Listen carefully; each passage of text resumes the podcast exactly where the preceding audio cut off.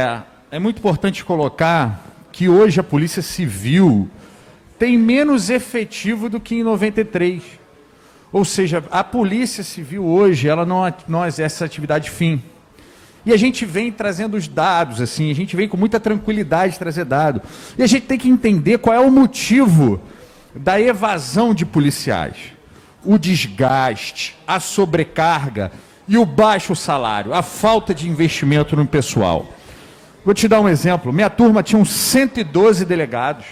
Apenas 57 ainda estão na ativa. Isso em 10 anos. Isso mostra a fragilidade do sistema público. Depois vem aqui falar de violência de policial. Nós temos que entender a causa. Aquela violência que houve em Guarapari foi porque chamaram uma pessoa errada para solucionar um problema errado. A moça tinha problema de saúde. O policial não soube lidar, se excedeu e vai responder. Não é polícia que tem que resolver problema de saúde. Não estou não tô defendendo um policial, não. Eu estou falando que era um profissional errado no local errado. E eu vou mais. É, e a gente critica, e critica com muito respeito. A gente critica e critica com base em dados, vereador Brandino. É, foi anunciada a, patrulha da comunidade. Vereador Denim, gostaria que você prestasse atenção para vocês dar, dar uma olhada. Foi anunciada a, a patrulha da comunidade. 271 homens em Isel. Se vocês não sabem que é Isel, é uma escala extra.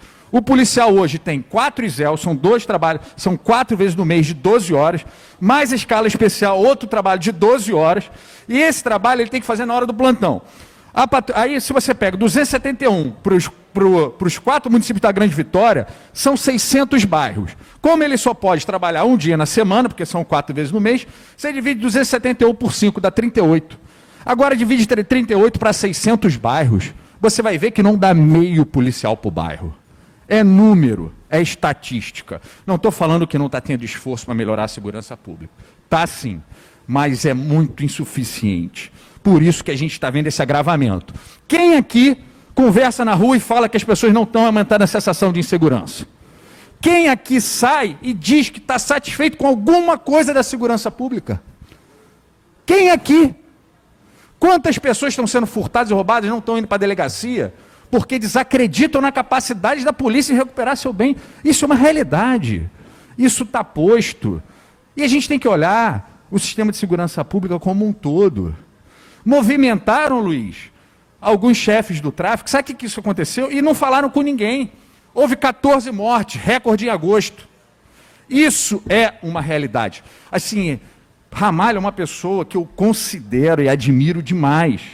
Mas ele está tendo que se desdobrar em mil ele está tendo que ir para a rua, sabendo que ele não pode ir para a rua, porque o Ramalho é um cara estudado. Quando você pega a questão da gestão, você tem o estratégico, o tático e o operacional. Eu aprendi isso dentro da PM, Ramalho sabe mais do que todo mundo isso.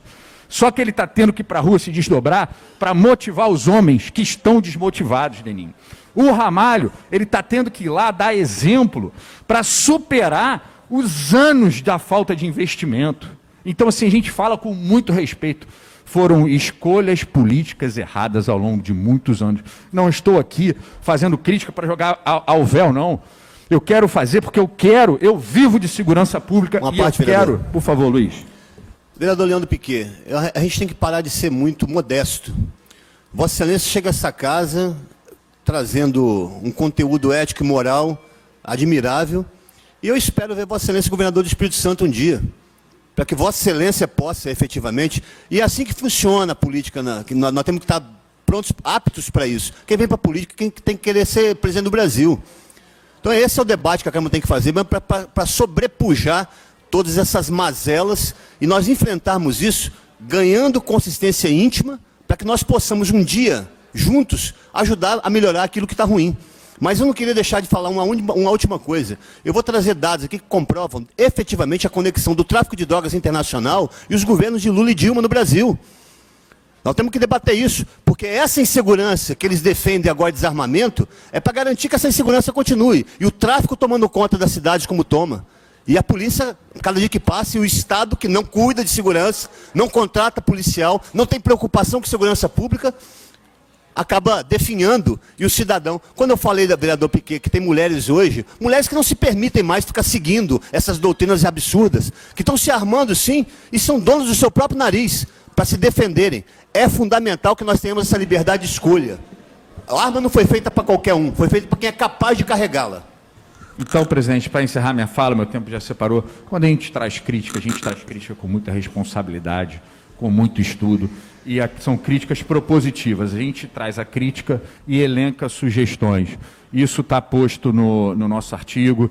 Temos, estamos escrevendo outros artigos para colaborar e a gente está disposto a ouvir e caso estejamos errados, rever nosso posicionamento encaminhar para o caminho certo. Eu acho que política é isso.